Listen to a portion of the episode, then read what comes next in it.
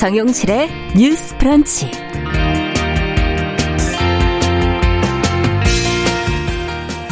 안녕하십니까, 정용실입니다. 요즘에 자의반 타의반 비대면이 대세입니다.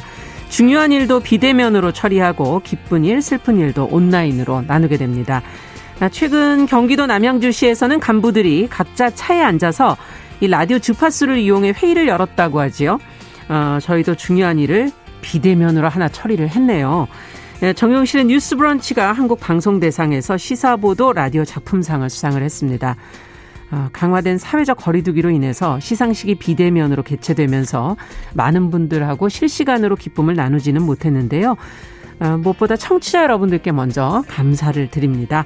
앞으로도 보편으로 나아가야 할 가치를 우선으로 놓고 우리 사회에 꼭 필요한 이야기들을 찾아서 전해드리겠다는 약속을 여기서 드리겠습니다. 자, 그리고 또 무엇보다 청취자 여러분들이 궁금해하실 태풍 하이선 속보, 그리고 경로 추이 등 자세히 살펴보는 건 월요 인터뷰 시간에 저희가 또 어, 김승배 한국기상산업협회 본부장을 연결해서 자세히 알아보도록 하겠습니다. 자, 그럼 구월 칠일 월요일 정용실의 뉴스 브런치 힘차게 시작합니다.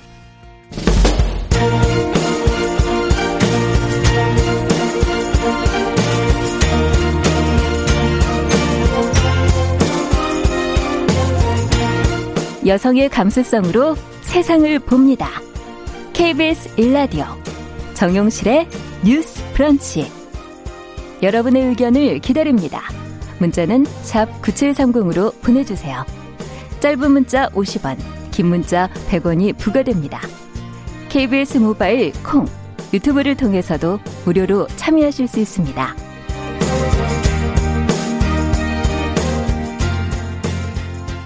네, 속보 들어온 것부터 먼저 좀 정리를 해드릴게요. 이천이십 년 지금 구월 칠일 열 시로 지금 발효된 속보입니다. 어, 경주시 지점에 형산강 본류인 경주시 강동대교 지점에 홍수주의보를 지금 발령했습니다. 인근 지역 주민들 안전에 좀 유의해 주셨으면 좋겠고요. 하천변에서 지금 야영 중인 행락객, 또 낚시객, 또 하천구역 내 하천 부속물 및 공사 현장 관계자 등 분, 분들께서는 이제 안전지대로 좀 대피를 해 주시길 바랍니다. 바라고요.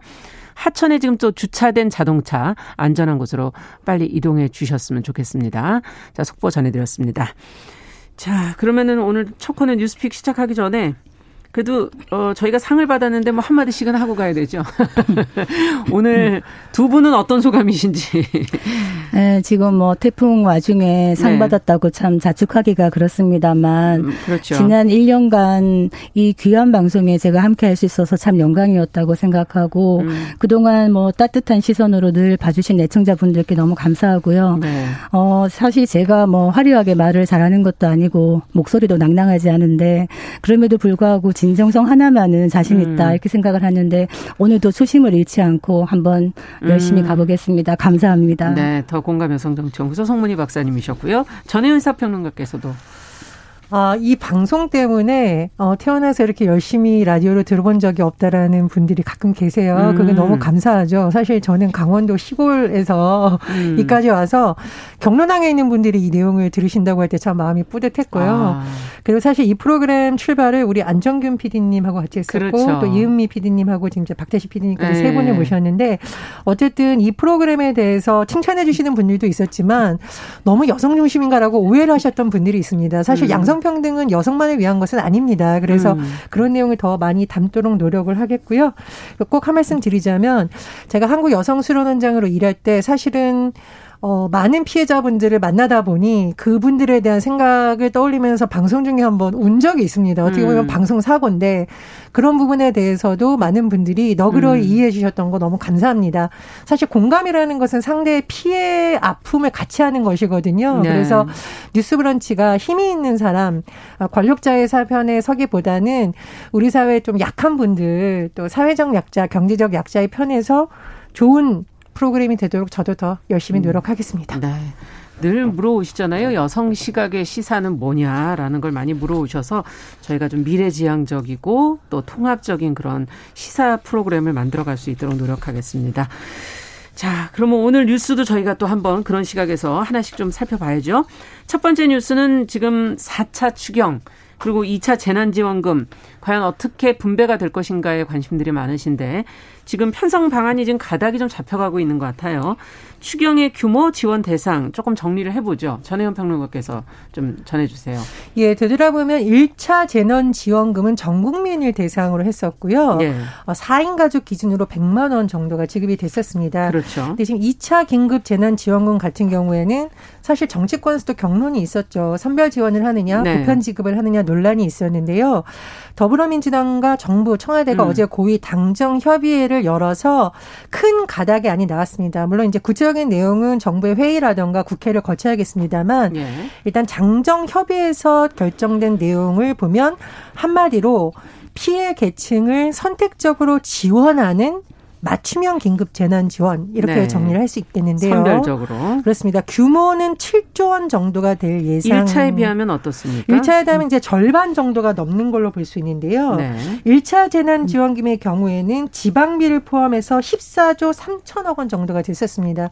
이번엔 절반을 조금 넘어서고 지원 대상을 줄이는 대신 비용은 조금 커진다. 이렇게 네. 요약을 할 수 있겠습니다. 일단 정부에서 가장 신경 쓰는 부분은 고용 취약계층 과 자영업자라고 요약을 할 수 있겠는데요.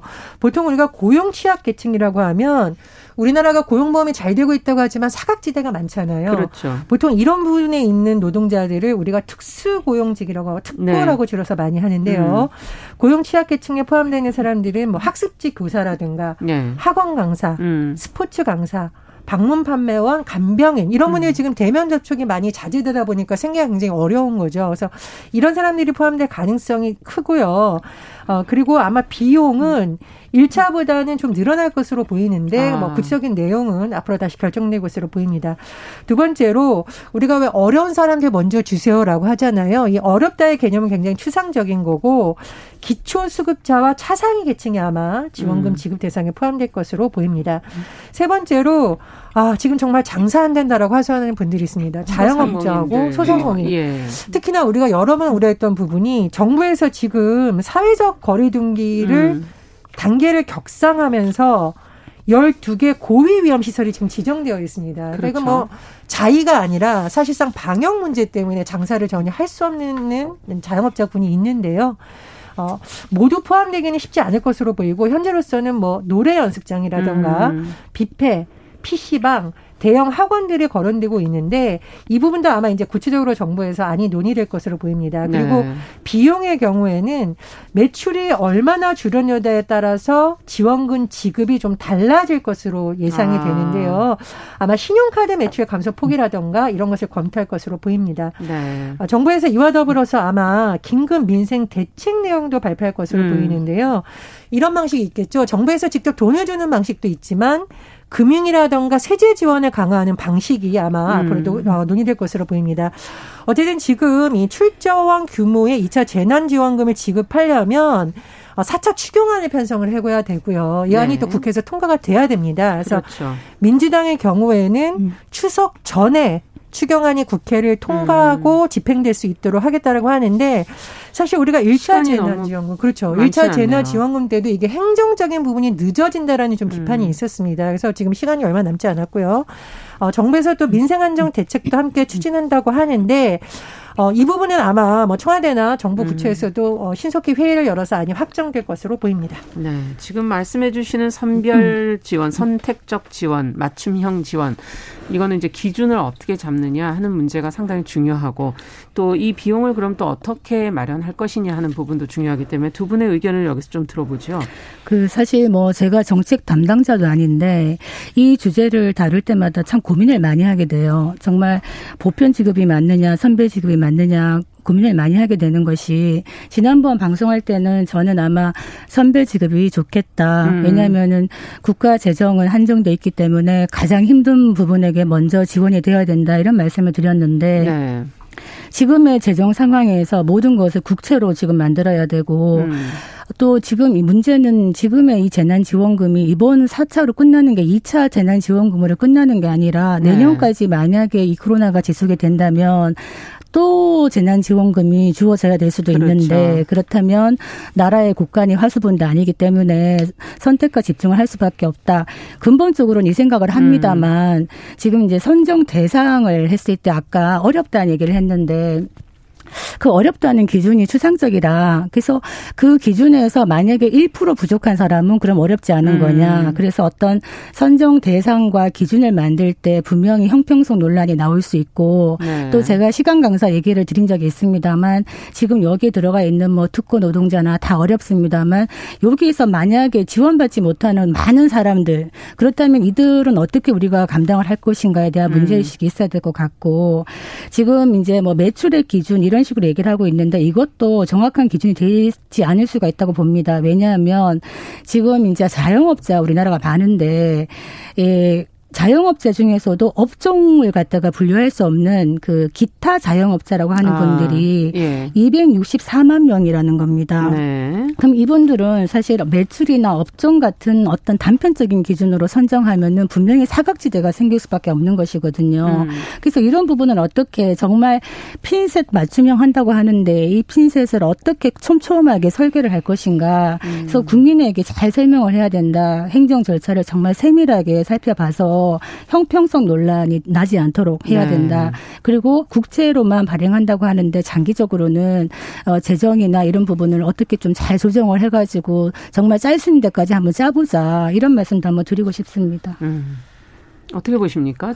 지금 사실 일 차 재난지원금을 지급 앞두고서도 이게 여당 내 정치인들 사이에서도 선별지급과 보편지급이 좀 격론이 일었었죠. 음. 근데 그때는 어쨌거나 우여곡절 끝에 왜냐하면 네. 뭐 선별 작업이라든가 시간이 너무 걸리면 또 안 된다. 좀 빨리 지급해 달라는 여론도 있고 해서 보편 지급으로 결정이 났었던 거고요. 이번 같은 경우에는 국채를 조달해야 되는 상황이고 네. 또 이 차, 사 차 추경안이라는 것이 그렇게 흔한 일은 아닙니다. 사실 오십구 년 만에 지금 하는 거거든요. 음. 그렇다 보니 아마 정부에서도 고민 끝에 여당에서도 이런 결론을 낸 것으로 보입니다. 이제 박사님께서도 근데 말씀을 하셨는데 코로나십구 상황은 사실 이런 상황은 우리 국민들이 거의 처음 겪어보는 거나 마찬가지거든요.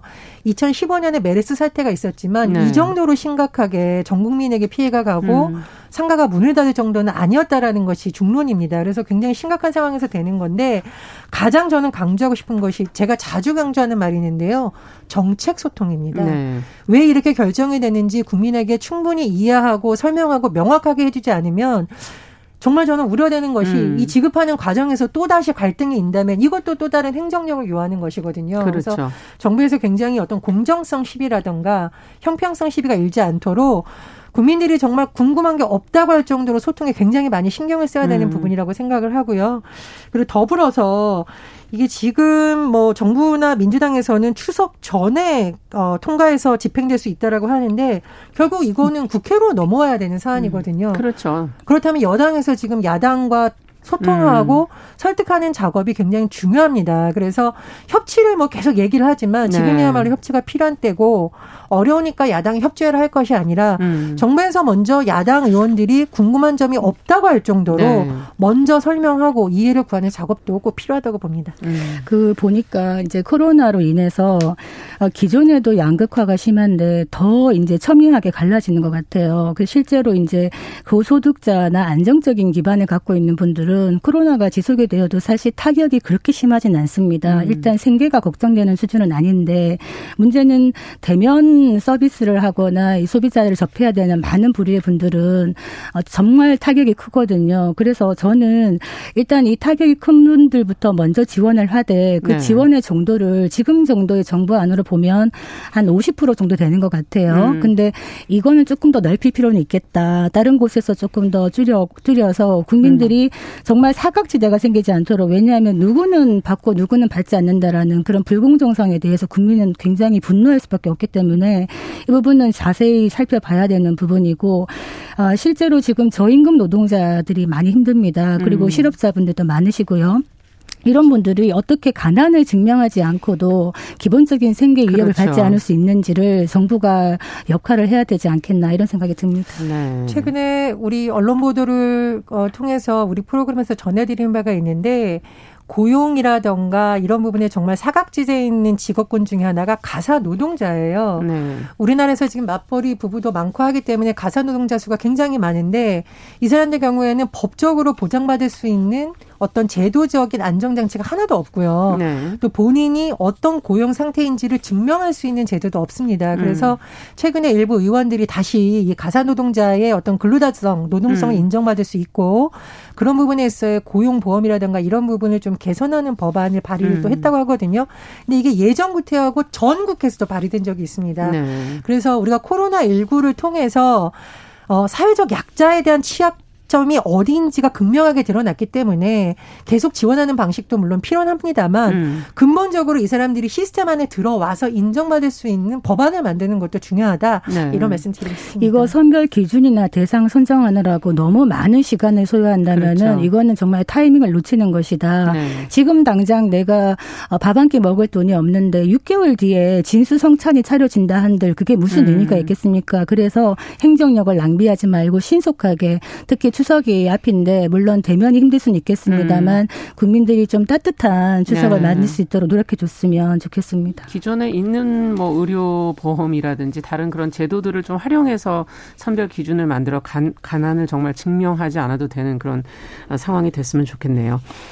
자, 두 번째 뉴스는 그 지난 광복절 광화문 집회로 지금 코로나십구 재확산 여파가 좀 크지 않았습니까? 이제 이제 조금 이제 진정 기미가 보이고는 있는데 어, 개천절 집회를 또 하겠다는 사람들이 있어서 이게 지금 신고된 집회 건수만 스물일곱 건이라고 지금 보도가 나오고 있거든요. 어떤 내용인지 과연 해야 할 만한 타당성이 있는 건지 송문희 박사님께서 관련 내용 좀 정리해 주시죠. 지금 코로나십구 재확산이 돼가지고 사회적 거리두기 이 점 오 단계를 하고 있습니다. 예. 그래서 십삼 일까지 또 연장도 되어 있는 이런 상황인데 그 일부 보수단체들이 이 보수단체라고 말씀을 드려야 되는지 잘 모르겠습니다만 개천절 때 개천절날 또 대규모의 집회를 하겠다고 신고를 음. 했습니다. 한 스물일곱 건 정도가 신고가 됐는데 어, 지금 어디에서 주로 하느냐 광화문이나 종로 일대에서 한다는 겁니다. 예. 지금 신고된 거에 보면은 뭐 삼만 명, 이천 명, 이천 명 이런 정도로 음. 굉장히 큰 규모입니다. 그리고 또한 그 에스엔에스나 이런 쪽에 개천절 집회와 관련된 포스터가 나오고 있는데 네. 어떻게 적혀 있느냐 어게인 이제 시월 삼 일 해가지고 자유우파 집결 핸드폰 음. 오프 이렇게 음. 문구가 적혀 있습니다. 핸드폰 오픈은 왜 적혀 있느냐? 역학 조사를 할 때 이제 핸드폰으로 기지국에서 조사를 할 수가 있으니까 핸드폰을 꺼놓고 참석하라 이렇게 보는 것인데 아. 지금 서울시와 경찰은 이제 신고된 집회 대부분을 금지 조치했습니다. 예. 종로구도 마찬가지고 중구도 그렇습니다. 그런데 음. 집회를 강행할 것 같은 지금 그런 분위기라 음. 정부 여당의 이제 김태년 더불어민주당 원내대표는 이거 무리한 구구단체 의 행위는 결코 용납할 수 없는 음. 반사회적 행위다. 공권력을 보여주자. 이렇게 음. 지금 얘기를 하고 있는 상황입니다. 네, 잠시 들어온 속보 잠시 전해드리고 저희가 또 이야기 이어가겠습니다. 지금 어, 구월 육 일 여섯 시부터 태풍 진로상 폭풍 반경 위험 해역에 대해서 지금 선박 이동 대피 명령을 지금 발령을 했는데요. 어, 위험 해역 내 운항 중인 선박은 안전 해역으로 좀 대피를 해 주시고 정박 중인 선박은 닷글림 등 유사시 즉각 조치가 좀 가능하도록 미리미리 대비를 좀 다시 한번 당부 말씀드립니다. 자, 지금, 어, 상황이 워낙 좋지 않아서 지금 부산으로 아홉 시경에 이제 근접하기 시작했기 때문에 태풍 하이선에, 어, 경로가 지금 어떻게 되는지 또, 어, 동해안 지역에는 주민대피령까지 지금 내려지고 일부 지역에서 내려지고 있어서, 어, 어떻게 될지 이제 저희가 잠시 후에 또 자세히 또 계속 중간중간에 좀 연결을 해드리도록 하겠습니다. 자, 지금 어, 개천절 집회 얘기를 조금 정리를 해 주셨는데 두 분의 의견을 좀 들어보죠. 어, 지금 대부분 금지 조치를 취했다라는 얘기를 해 주셨고 어, 근데 이 광복, 광복절 집회처럼 법원으로 또 문제가 넘어가서 뭐 또 집회 허가가 나오게 되는 거냐 어떻게 되는 거냐 이런 상황도 좀 걱정스럽기도 하고요. 과연 현재 현상은 또 어떻게 벌어질지 어, 두 분 얘기를 좀 들어보죠. 지난번 광복절 집회를 놓고 어, 그때 당시에 법원이 허가를 사실상 해준 근거가 두 가지였습니다. 첫 번째로는 다섯 개 집회에서 감염 사례가 없었다는 거하고 네. 두 번째는 집회 주최 측이 질서를 유지할 능력이 있을 것이다라고 했는데 결과적으로 보면 사실 두 개 다 맞지가 않았습니다. 네. 다섯 개 집회이지만 엄청나게 많은 감염자, 그리고 N차 감염이라고 해서 관련된 감염자들이 나왔었고요. 네. 두 번째로 집회 주최 측이 질서를 유지할 능력이 있다라는 것도 사실상 그때의 동영상이라든가 방송 영상만 봐도 쉽지 않았다. 이렇게 음. 결론이 난 상황입니다. 그래서 가장 좋은 거는 일단 집회 신고를 하겠다는 곳에서 취소를 하거나 네, 그다음에 사전방지 통보를 그렇죠 받아들이는 것이고요. 네. 두 번째로는 불가피하게 법원이 이번만큼은 어 일 차 그 광화문 집회의 사례를 검토를 해서 금지를 해야만 되는 상황이라고 봅니다. 음. 물론 집회나 결사의 자유 매우 중요합니다. 헌법상에서도 되어 있지만 지금 같은 경우에는 코로나십구가요. 감염자 당사자만의 문제가 아니고 그렇죠. 감염자에 막기 위해서 하는 방역당국 그 일대의 중소상공인들 네. 나아가서 지금 학교 뭐 영향이 안 미치는 곳이 없습니다. 음. 이런 여러 가지 상황을 좀 검토해야 된다라고 봅니다. 또 하나 지금 광화문 집회와 관련한 확진자를 살펴봐도요. 육 일 낮 열두 시 기준으로 오백 명이 넘었습니다. 근데 주목할 것은 뭐냐면 수도권이 한 이백육십 명 정도인데 네. 비수도권이 더 많습니다. 음. 이것은 광화문 집회를 계기로 지역까지 전파가 되고 있어서 전국적으로 확산될 예, 수 있다. 이른바 청정지역이라고 불릴 정도로 확진자가 거의 나오지 않은 지역도 지금 몸살을 앓고 있습니다. 음. 그래서 집회를 일단 하려는 분들이 자발적으로 좀 취소하기를 좀 강력히 말씀드립니다. 음. 지금 사회적 거리두기 이 점 오 단계. 왜 이 점 오 단계일까요? 음. 그러니까 삼 단계가 최종인데 네. 지금 이 점 오 단계만 해도 너무나 힘든 상황인데 삼 단계 마지막 카드를 쓰기까지 우리가 왜 하나 둘 셋 얘기하잖아요. 하나 둘 셋 하다가 차마 셋을 얘기 못해서 둘, 둘 반, 둘 반의 반 이 얘기하는 이 그렇죠. 심정하고 똑같은 겁니다. 네. 그래서 어찌됐든 이제 팔일오 집회라는 걸 위시해서 사람들이 음. 많이 모인다는 거는 그만큼 감염의 우려가 높다는 것이고 실제로 지금 중증 환자 병상도 부족해질 수 있다는 이런 얘기도 나오고 있는 판이기 때문에 예. 이 공동체가 치러야 될 대가가 너무 크다. 음. 아까 말했던 어떤 뭐 자영업자, 소상공인뿐만 아니라 전 국민의 생명권이 담보된 문제이기 때문에 책임 없는 자들이 죽음으로 갈 수 있다. 음. 이걸 좀 인식을 하고 아, 뭐 개천절까지 좀 진정되면 괜찮지 않겠는가 이런 안이한 생각은 하지 않았으면 좋겠다. 예. 지금 추석이 바로입니다마는 추석 때도 지금, 지금 자제해 주기를 예, 권고하고 있지 않습니까? 친지간에 뭐 음. 따뜻한 정을 나누는 거를 해서 만났다가 서로 바이러스를 나눌 수도 있기 때문에 음. 정말 마음은 꿀뚝같지만 좀 비대면으로 하자 이런 분위기이기 때문에 음. 정말 정부의 방역에 적극적으로 좀 동참했으면 좋겠고 한마디 덧붙이자면 지금 더불어 어, 국민의힘이죠. 이제 미래통합당이 음. 국민의힘으로 바꿨습니다. 이름을. 음. 이름만 바꾸는 것이 아니라 지금 어쨌든 우, 우파 뭐 자유 보수 단체의 집회라고 하니 네. 어, 선을 긋는 작업이 좀 필요하겠다. 이때면은 국민의 건강과 생명권을 위해서 좀 당 차원에서 국민의 힘에서도 미리 좀 강력한 메시지를 내고 음. 대규모 집회를 할 때 우파라는 말을 하지 말아 달라라든지 음. 이런 선을 긋는 이런 것은 좀 필요하지 않겠나 이런 생각이 듭니다. 네. 네, 저는 근데 이제 선을 긋는 것도 중요하지만 사실은 하지 말아라 이렇게 하는 메시지가 나와야 되는 시점이 음. 아닌가. 전 국민 모두 하지 말자. 음. 여야 정치권 모든 전문가들 모든 국민들이 지금은 그렇게 해야만 이 상황이 좀 종료가 될 수 있다고 생각을 하고요. 예. 어, 일본에서 오봉이라고 팔월 음. 십삼 일에서 십육 일에 뭐, 뭐 골든위크라고 할 정도로 장기간의 휴가가 있는 명절인데 일본에서 최근에 드라이브스루 기성을 했다고 아. 이제 뉴스가 많이 나왔습니다. 그러니까 예. 차를 몰고 가서요. 마스크를 쓴 채로 음. 창문을 열고 가족들이 한 십 분 정도만 대화하고 기성하는 거. 왜냐하면 그 시기에 음. 코로나십구가 너무 심각했기 때문이거든요. 사실 아. 우리나라도 지금 추석 앞두고 중앙방역대책본부는 좀 이동을 자제해달라고 하고 있거든요. 그렇죠. 민족의 음. 최고 명절이라는 추석도 이렇게 보내야만 되는 상황입니다. 그런데 정말 난생처음이죠. 그렇습니다. 그런데 네. 이제 방역 당국에서 강조하는 이 또 다른 이유는 구월하고 시월이 환절기다 보면 사실 일반 감기도 확산될 수 있는 시기라는 맞습니다. 거죠. 맞습니다. 그렇다 보면 음. 이게 코로나가 아니야라고 하면서 만약에 이런 시기가 겹치면 더 큰 혼란이 일어날 수 있다라는 음. 겁니다. 그래서 일단은 뭐 가족끼리의 비대면도 중요합니다만 도심에서의 대규모 집회만큼은 이번만은 음. 정말 취소해야 된다. 된다고 봅니다. 그 집회 시위의 자유라는 것이 사실 굉장히 소중한 기본권이에요. 네. 그래서 이 기본권을 제한할 때는 합당한 이유가 있어야 되는 것인데 음. 문제는 이제 물론 문재인 정권에 대해서 뭐 불만이 있거나 분노하는 어떤 민심도 있을 수 있습니다. 그래서 이런 걸 표출하는 거는 좋은데 지금은 코로나 상황이 엄중하기 때문에 국민의 건강이 우선이다. 그래서 음. 이런 표출 방법을 좀 더 지혜롭게 해야 된다. 이 말씀을 드리는 것이고 정말 힘들지만 함께 서로 위로하면서 견뎌내야 될 시기라고 봅니다. 네. 자, 앞으로도 좀 계속 좀 사회적 거리두기, 뭐 손 씻기, 마스크 쓰기 이런 기본적인 원칙들을 좀 잘 지켜주셔서 빨리 이제 이 코로나로부터 좀 벗어날 수 있었으면 좋겠습니다.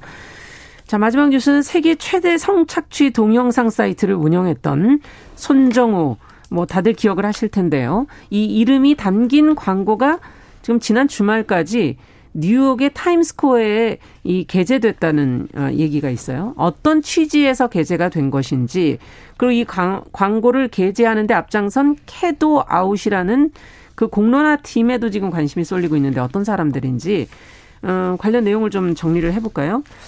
이 웰컴 투 비디오라는 게 참 우리나라 국민들에게 여러 가지 참 부끄러움을 주는 사이트죠. 네. 무려 성착취물이 이십이만 개나 유통된 세계 최대 아동 성착취물 사이트입니다. 그런데 네. 국제 공조 수사를 벌이다 보니 그 운영자가 한국인 손정우라는 인물이었었고요. 음. 어, 이제 구속이 됐죠. 구속인데 문제는 뭐냐면요. 너무 가벼운 처벌이 내려졌다. 그래서 일 년 육 개월 만에 수감 생활을 마치고 나오게 됐습니다. 근데 이제 이게 어떤 일이 있었냐면은요. 어, 이 사람을 미국으로 보내서라도 제대로 처벌받게 해라라는 여론이 불같이 일어났었고 있었죠. 실제로 범죄인 인도에 따라서 미국으로 가는 것이 아니냐라는 음. 전망도 나왔습니다. 그런데 어, 법원에서 이것을 불허하면서 손정우 씨는 음. 결국 풀려난 상황입니다. 네. 굉장히 많은 사실 국민들이 분노를 했었죠. 음. 근데 그것을 계기로 캐도라는 곳이 결성됐다라고 해요. 이 K라는 것, 그러니까 캐도에서 K는 한국, 보통 우리 코리아 음, 할 때 K를 많이 K. 쓰고요. 예.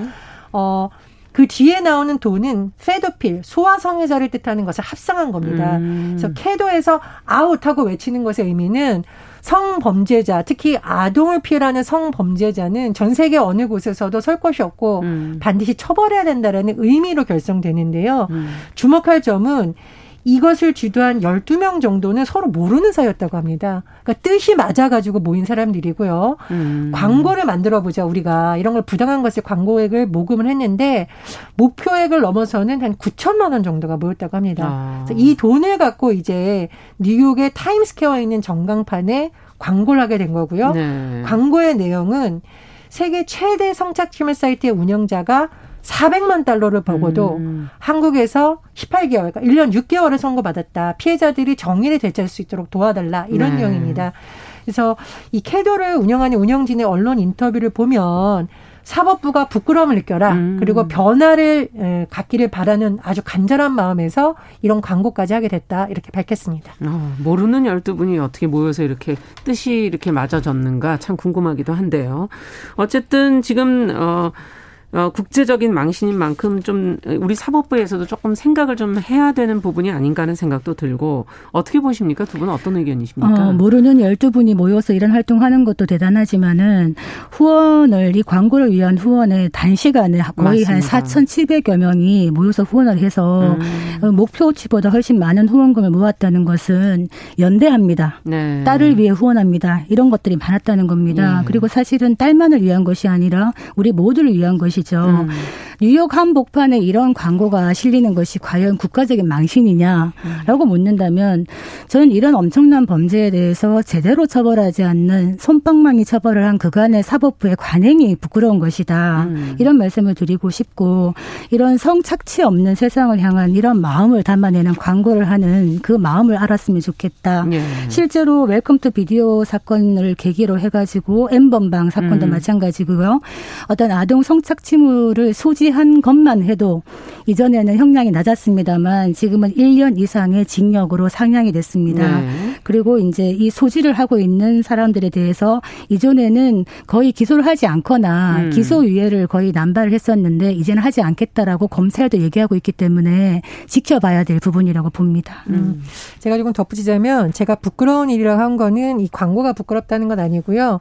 손정우 씨를 예를 들면 건강하게 된 가정 이런 것도 음. 국제 공조에서 된 거거든요. 그렇죠. 우리가 그리고, 먼저 밝혀낸 게 그렇습니다. 아니라는 얘기죠. 그리고 또 문제는 뭐냐면 우리나라 사법부가 말씀해 주셨듯이 왜 이렇게 처벌이 가볍냐. 음. 우리 예전에 여러 번 얘기했었잖아요. 어떻게 중대 성범죄자하고 달걀 몇 개 훔친 사람하고 구형이 똑같을 수가 네. 있냐라는 소식을 전한 바가 있습니다. 그래서 이번 일을 계기로 사법부도 마찬가지고요.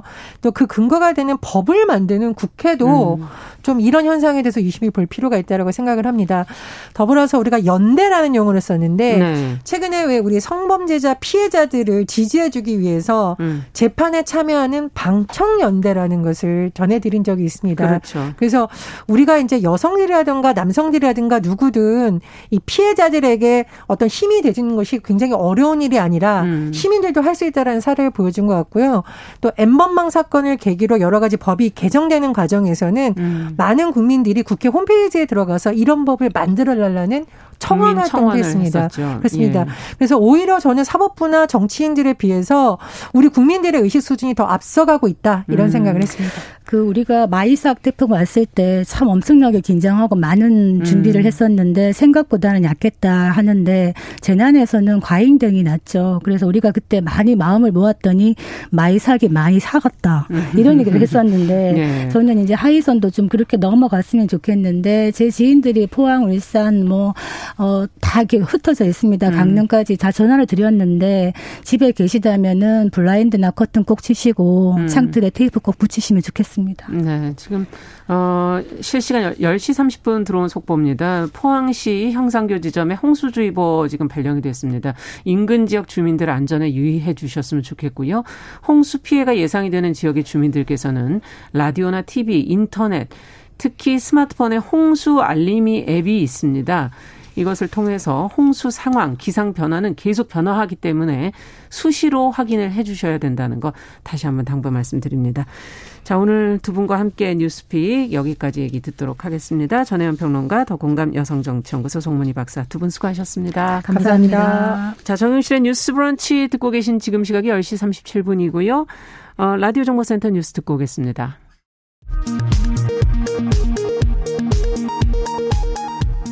제십호 태풍 하이선 영향으로 울산 태화강에 홍수주의보가 내려지고 정전, 도로 통제, 항공기 결항 등 피해가 속출하고 있습니다. 낙동강 홍수통제소는 경주 강동대교에 홍수주의보를 발령했습니다. 태풍 하이선의 직접 영향을 받은 부산에 만조가 겹치면서 하천 범람 우려가 높아지고 있습니다. 부산 동천, 수영강, 온천천 인근도 위험 수위에 가깝거나 넘어선 것으로 관측돼 일대 주민들의 대비를 당부했습니다. 태풍 하이선 영향으로 월성 원전 이, 삼호기의 터빈 발전기가 정지됐습니다. 한수원은 해당 발전소의 터빈이 정지해 전기 생산은 중단된 상태지만 원자료 출력은 육십 퍼센트로 안정 상태라고 밝혔습니다. 태풍 하이선의 북상으로 많은 비가 내린 많은 비와 강풍, 풍랑이 일면서 경북 지역 주민 육백오십여 명이 사전 대피했고 강원도에서는 동해안 등지 주민 삼백오십여 명의 주민이 사전 대피했습니다. 중앙방역대책본부는 오늘 영 시 기준 코로나십구 신규 확진자가 백십구 명 늘었다고 밝혔습니다. 지역 발생이 백여덟 명이고 지역별로는 서울 사십칠 명, 경기 삼십 명입니다. 정부가 다가오는 추석 명절 대이동으로 다시 한번 코로나십구 바이러스가 확산할 수 있다며 고향 방문을 자제하고 집에 머물러 달라고 부탁했습니다. 정부는 명절 기간을 특별 방역 기간으로 지정했습니다. 공직선거법 위반 등의 혐의로 재판을 받은 전광훈 사랑제일교회 담임 목사에 대한 보석을 법원이 오늘 취소했습니다. 이에 따라 전 목사는 곧 구치소에 수감됩니다. 지금까지 정보센터 뉴스 정원나였습니다.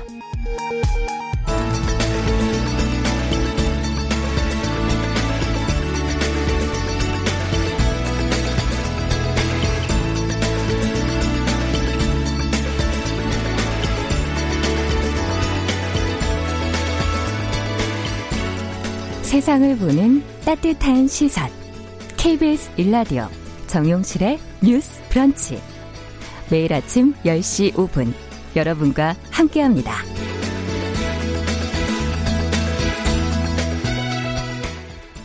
네, 정용실의 뉴스 브런치 듣고 계신 지금 시각 열 시 삼십구 분이고요.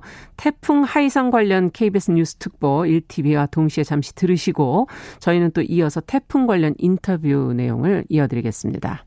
한 시간 강하게 노출되는데요. 태풍이 끌어올리는 바닷물이 밀려드는 동해안 지역으로 최대 십이 미터의 파고 예상되고 있습니다. 네, 지금 지도를 보니까 사실상 지금 내륙 안쪽으로 중심이 이동을 하는 것 같습니다. 그렇다면 비바람, 해일 피해 모두 다 더 위험해지는 것 같은데 구체적인 위험 지역과 함께 분석을 좀 해볼까요? 네, 그렇습니다. 말씀하신 대로 이런 진로는 전반적으로 지난 태풍 마이삭과 유사합니다. 지금 우려되는 피해 지역도 마이삭과 유사한데요. 상세한 지역 짚어보겠습니다. 먼저 지금 현재 태풍의 중심부와 가장 인접한 지역은 울산입니다. 울산 지역은 도심을 흐르는 태화강이 동해바다로 흘러가는 구조입니다. 동해에 맞닿았기 때문에 만조 시각의 영향을 크게 받는데요.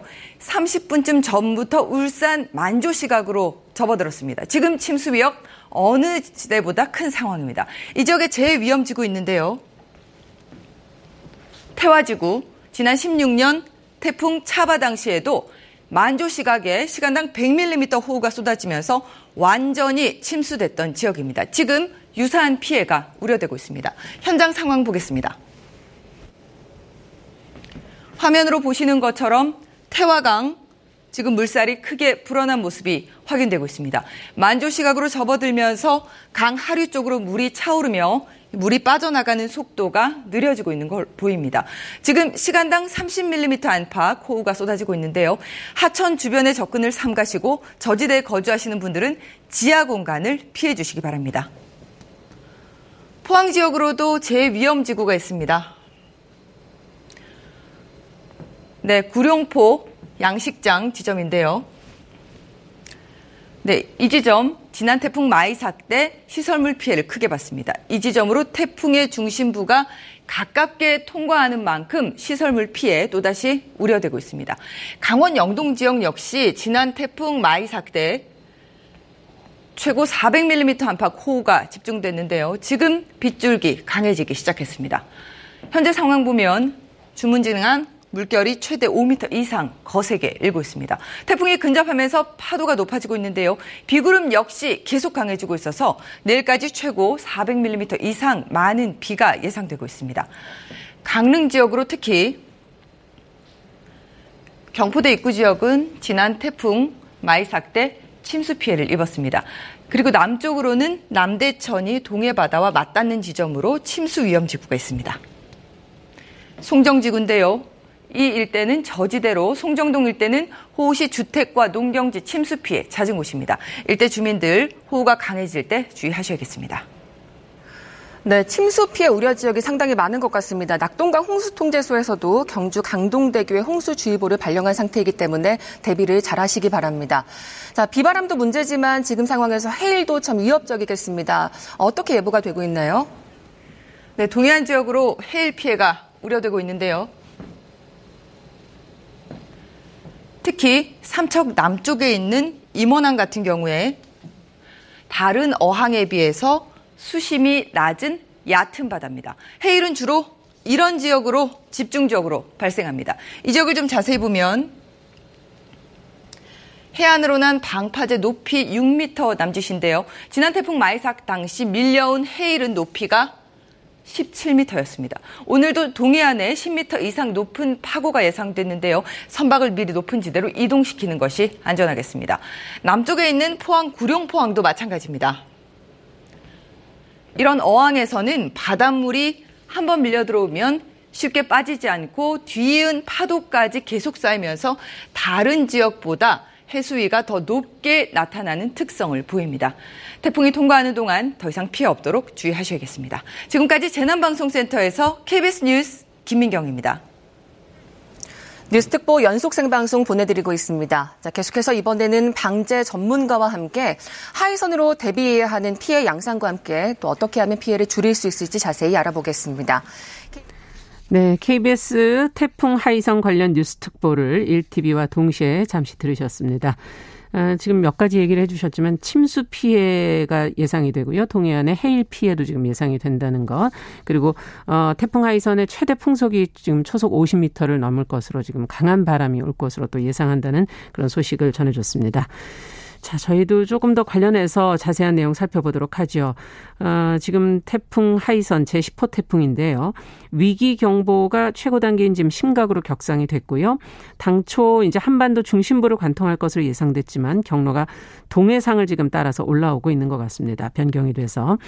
자, 어떤 지역이 구체적으로 어떤 영향을 받게 될지 또 이번 태풍과 관련해서 궁금한 점들을 살펴보겠습니다. 한국기상산업협회 김승배 본부장 전화 연결합니다. 안녕하십니까? 네, 안녕하십니까? 네, 지금 앞서도 저희가 태풍 경로가 좀 변경됐다는 것을 일 티비와 동시에 좀 잠시 들어봤는데요. 어떻게 이동 경로가 예상과 달라졌는지 구체적으로 좀 짚어보도록 하죠. 네, 그, 어, 맨 처음에 발생해서는 우리가 내륙도로 이제 관통할 것으로 예상을 했었는데, 네. 오늘로부터 한 이틀 전부터는, 어, 부산 앞쪽으로, 그러니까 중심이 내륙에 걸치지 않고, 어, 그 동해 가까운 지점, 네. 지날, 그렇게 위로 올라갈 것으로 보였는데, 오늘 아홉 시 시점에 울산 그 남쪽으로, 어, 살짝 그, 동해안으로 상륙을 했거든요. 아. 지금은 이제 포항 쪽으로 가는데 그, 예. 그 진로가 뭐 크게 변경됐다 이렇게 말할 수는 없고 조금 내륙으로 더 들어온 거군요. 처음 예상보다는. 네, 그걸 뭐 방향이 꺾인 게 아니라 예. 그 중심의 어떤 이동선이 음. 조금 내륙으로 옮겼는데 그거는 이제 공기라고 하는 유체의 움직임이기 때문에 그렇죠. 어, 그 정도는 이제 그 정도인데 하여튼 현재 계속해서 어, 북상하고 있고요. 네. 중심에서 가까운 경상북도, 경상남도, 예. 그다음에 강원도 영동 쪽이 다른 저 서쪽보다 우리나라 그 전라도, 충청도, 서울 경기보다는 더 태풍의 중심에 가깝기 때문에 예. 더 많은 바람이 불고요. 자, 이 태풍이 지금 어, 분명히 그 풍속으로 보면 좀 약해진 건 사실입니다. 네. 어느 정도 약해졌냐면 중심 부근에서 최대 초속 사십 미터의 바람이 불면서 올라왔는데 예. 이게 한 삼십오 미터로 조금 낮. 떨어졌거든요. 네. 그런데 그 뭐 바람이 결코 잔잔해진 건 아닙니다. 긴장을 풀 수는 없는 상황이다 이런 계속, 말씀이시군요. 그렇습니다. 그래서 음. 지금 이 시간이 지금 열 시 사십오 분이에요. 오전. 네네. 적어도 오늘 한 오후 세 시경이면 이제 강릉 지날 것으로 보이는데 네. 그렇다고 그래서 중심이 지났다고 그래서 뭐 잔잔해지는 결코 아니거든요. 네, 마이, 마, 저희가 마이삭 태풍 마이삭 때도 보니까 바람이 아니, 어, 지나가도 한창 이어지더라고요. 그렇습니다. 이게 네. 큰 호수에, 큰 공기 호수에 큰 바위를 하나 풍 던진 격이거든요. 음. 그 태풍이라고 하는 게. 네. 그래서 그 유체이기 때문에 물결이 출렁거리듯이 공기 역시도 태풍이 지나고 나면 그 소용돌이가 아. 상당합니다. 그렇구나. 그래서 지금 중심이 어디로 가냐 이제 이런 얘기이기 때문에. 예. 그 중심이 가까워지면 바람이 극심한 건 사실이고 그렇죠. 조금 멀어지면 좀 약해지는 건 사실인데 네. 그러나 피해볼 수 있는 바람은 적어도 오늘 저녁까지는 계속 그 바람이 조금 약해졌다 된다. 뿐이지 네. 이 태풍에 대한 긴장의 끈은 어, 절대 놓아서는 안 하고요. 음. 그, 그 후폭풍이 오는데 그 간판들 특히 이 태풍이 밤에 되면 더 위험하긴 한데 네. 이동, 움직이는 사람들이 많지 않은 밤이잖아요. 예. 그런데 지금은 낮에 지나가기 때문에 어찌됐건 활동하는 인구가 좀 많은 때잖아요. 그렇죠. 그런 면에서 이 차 피해. 뭐 시설물이 떨어지거나 네. 떨어진다거나 이런 것들이 각별히 조심 가능한 이동하시지 않는 것이 바람직하다 이렇게 말씀드릴 수가 있겠네요. 그렇습니다. 네. 이 태풍을 앞두고서 특히 이 동해안 쪽에서는 음. 불필요한 외출을 정말 삼가해야 되고요. 네. 그 해안도로 차 운전하는 것도 이, 이 정도의 바람이면 굉장히 위험합니다. 음, 그렇군요. 근데 지금 이제 어, 초속으로 아까 뭐 삼십오 미터, 사십 미터 얘기를 해주셨는데 네. 이 어느 정도 강도인지 마이삭하고 좀 비교를 해주. 주셔야 조금 더 와닿을 것 같거든요. 네, 그 나타나는 바람은 네. 마이삭과 거의 지금 비슷한 수준의 거의 비슷하다. 강, 네네, 그 강풍이 보이거든요. 어, 자, 어느 지역에서는 어, 지금 어, 순간 풍속이 초속 한 삼십팔 미터. 음. 조금 어느 지역은 지역마다 바람은 균일하지 다르니까요. 않기 때문에 네. 그래서 전체적으로. 태풍이 만들어내는 그런 강풍력에 음. 어, 우리나라 동쪽은 완전히 들어있다고 보여지고요. 네. 지금 비, 기상 위성 영상을 보면 우리나라 전체 비구름을 지금 덮, 비구름이 덮여 있거든요. 네. 제주도 쪽은 비는 그, 어, 그 태풍으로 인한 비는 그쳤지만 음. 계속 비는 오고 있군요. 계속 에, 그, 우리는 내륙 쪽에서는 오고 있고 제주도에서는 비는 그쳤지만 어, 강풍 바람은 또 역시 아직까지도 아. 올라갔는데도 불구하고 네. 어, 부는 그런 상태이기 때문에 하여간 태풍 팔 호, 구 호, 십 호 이 세 개가 연파서 우리나라에 영향을 주면서 그러네요. 올여름 긴 장마 기간에 엄청난 홍수 피해를 음. 겪었고 지금도 이, 약해져 있는 곳들이 있어서요. 네, 네 그렇습니다. 네.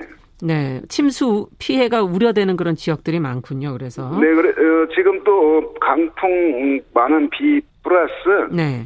해일 피해가 우려되거든요. 바닷가 쪽이라서요. 경상남북도 강원도 다 바닷가 쪽이죠. 네네. 네. 폭풍해일, 폭풍해. 자, 지금 바닷물의 온도가 높, 어, 높이가 네. 높은 시기입니다. 달과의 관계에서 음. 거기에 저기압, 그러니까 기압이 낮은 공기가 지나가니까 바닷물이 올라오거든요. 아. 이게 초속 사십 미터 또는 삼십 미터의 바람이 불면 네. 이 바닷물이 그 방파제를 넘을 수밖에 없거든요. 아. 그래서 폭풍 해일이 일어나는 겁니다. 네. 예, 특히 그러면 바닷가 지역에 사시는 분들은 다 대피를 하셔야 되겠네요. 미리미리. 그러, 네, 그러니까 거기에 아마 그, 그 상습 저지대 침수 지역이 있을 거거든요. 예. 자, 그런 지역에서는 이 낮 동안에 어, 어, 뭘, 뭘, 나, 이런 그 현상이 일어난 뒤에 뭐 도망가듯이 피하는 건 의미가 피할 수가 없죠. 없는 예. 그래서 아, 한 서너 시간 정도는 어, 이게 지금 막 지나가고 있거든요. 시속 한 음. 상당히 속도가 빨라졌는데 네네. 한 오십 킬로미터 정도로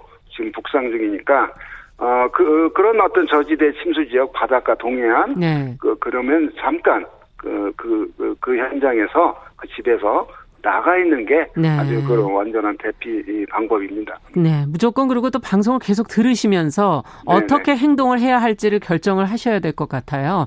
네. 어, 그러면 그런 의미로 재난 이런 그 케이비에스가 네. 그런 재난 정 어, 방송을 하는 이유가 국민들에게 그런 도움을 주려고 그런 네. 것이죠. 네.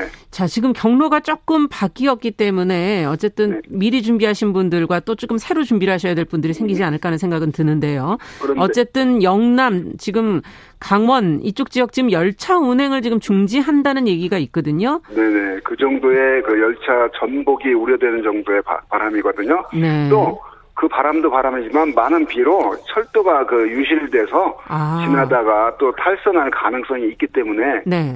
이런 폭우와 강풍 앞두고 당연히 기차도 서야 되고요. 네. 항공편, 그다음에 배편, 선박편은 다 그렇죠. 이미 태풍이라는 걸 섰죠. 아까 그 태풍의 진로가 바뀌었다는 말씀하셨는데 네. 아, 아, 처음에 말씀했듯이 제가 말했듯이 음. 이 정도는 그냥 같은 범위 안에 있는 겁니다. 그래서 그렇군요. 어 괜찮구나 뭐 바뀌었다면서 음. 이렇게 혼란을 주면 안 될 것 같고요. 알겠습니다. 거의 비슷한 진로로 지금 북상 중입니다. 이렇게 변화되는 것에는 뭔가 밀고 당기는 힘이 있어서 그런 거 아니겠어요? 태풍이라는 건 어떻게 만들어지는 건가요? 네. 태풍은 남쪽의 적도 부근의 뜨거운 공기가 네. 우리가 방 안에 난로를 피워놓으면 난로 주변이 따뜻해지지 않습니까? 예. 그러면서 창문 쪽은 차, 차, 차가울 차가워지죠. 거란 말이에요. 예. 그러면 이 난로 주변의 공기가 움직여서 성, 그 똑같은 온도로 만들려고 하는 게 공기의 그 원리거든요. 예. 남 적도 부근의 뜨거운 공기 덩어리가 음. 북극적으로 갈수록 공기가 차가우니까 예. 열적인 균형을 이루려고 아. 움직이는 현상이 태풍입니다. 네, 그런데 네네 강한 바람과 많은 비를 동반하고 있죠.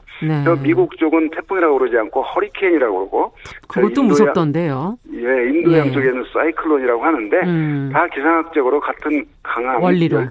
열대 저기압입니다. 근데 어, 가을에 더 오는 태풍이 강하다는 이유는 어디 있는 건가요? 네, 그 원래 팔월 그 가장 더울 때 강한 건 틀림이 없는데요. 구월 달에 오는 가을 태풍이라고 하는 게 더 이제 우리나라에서 더 많은 비가 내리고 그러는 네. 이유가 따뜻한 공기 덩어리가 올라오는데 이 시점에 지금 바깥 서울 경우에는 어우 선선할 정도로 지금 많이 어, 그 시원해졌어요. 시원해졌죠. 네. 이 가을에는 이런 공기와 따뜻한 공기가 부딪히는 시점이 이 가을이거든요. 예. 그래서 더 어, 어떤 큰 많은 비가 오고 또 수확기를 앞둔 철이기 때문에 예. 더 피해가 크다고 이제 느껴지는 거고요. 그렇군요. 그런 음, 그런 어떤 어, 그 계절적으로 이미 상층에 찬 공기가 내려온 상태에서 음. 따뜻한 공기가 올라오기 때문에 자, 그 더 큰 그 어떤 대기 불안정을 만들어내기 때문에 아. 가을 태풍이 더 무섭다 이제 이렇게 말하는 거. 네. 자, 지금 구호, 십호 태풍이 우리나라에 이렇게 영향을 줬는데 또 이후에도 강력한 태풍이 올 가능성은 어느 정도로 지금 예상하고 계십니까? 네, 그 시월까지는 우리나라가 까지 태풍이 올 수 있는 그런 조건, 기상학적인 조건 속에 들어있는데요. 예. 다행인 게 이 십 호 태풍이 저 오늘 북쪽으로 올라간 뒤에 네. 바로 또 삼, 사일 뒤에 십일호가 오거나 이러지는 않을 것으로 보입니다. 아, 조금 시간의 그 텀은 있다는 말씀이시군요. 네, 그 어, 슈퍼컴퓨터로 네. 한반도 주변의 기압이 어떻게 변화, 변화가 생길 것인지를 음. 예측하는 그런 수치해보라는 게 있는데, 예. 자, 슈퍼컴이 그 만들어낸 모의한 어, 그 어떤 한반도 주변의 기압 변화를 보면 네. 열흘 이내에서는 그 어, 십일호 태풍이 바로 생기지 않을 것으로 아, 보여요. 다행이네요. 그 천만 다행이죠. 그러네요. 그 네 번째 그냥 또 수습할 어, 시간이 오면, 필요하니까요. 네네. 예. 태풍이 오면 알겠습니다. 그냥 연타로 맞는 격인데요. 알겠습니다. 하여간 이십, 네네. 네. 네. 앞으로도 또 관련 내용이 필요할 땐 저희가 또 연락을 또 드리도록 네. 하겠습니다. 오늘 말씀은 네. 여기까지 듣겠습니다. 감사합니다. 네. 네, 고맙습니다. 네, 한국기상산업협회 김승배 본부장과 함께 제십호 태풍 하이선의 영향에 대해서 살펴봤고요. 어, 지금 열두 시 서해 남부 남쪽 먼바다, 제주도 서부 앞바다, 제주도 남부 앞바다, 제주도 동부 앞바다, 북부 앞바다, 남쪽 먼바다 지역에 풍랑 경보가 지금 발효돼 있다는 거. 낚시하시는 분, 야영 행락객들은 안전한 곳으로 대피 바란다는 것을 끝으로 말씀드립니다. 자, 정용실의 뉴스 브런치 월요일 순서는 여기서 마무리하도록 하겠습니다. 저는 내일 열 시 오 분에 찾아뵙겠습니다. 감사합니다.